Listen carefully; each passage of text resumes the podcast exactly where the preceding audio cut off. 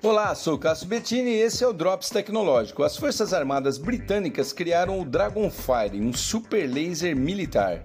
Eles podem atingir alvos a dezenas de quilômetros de distância com alta precisão e total poder de destruição. Esse super laser conta com um tipo de tecnologia especial. Ele é dotado de feixes de fibra de vidro que correm em um sistema de combinação com os feixes normais de laser.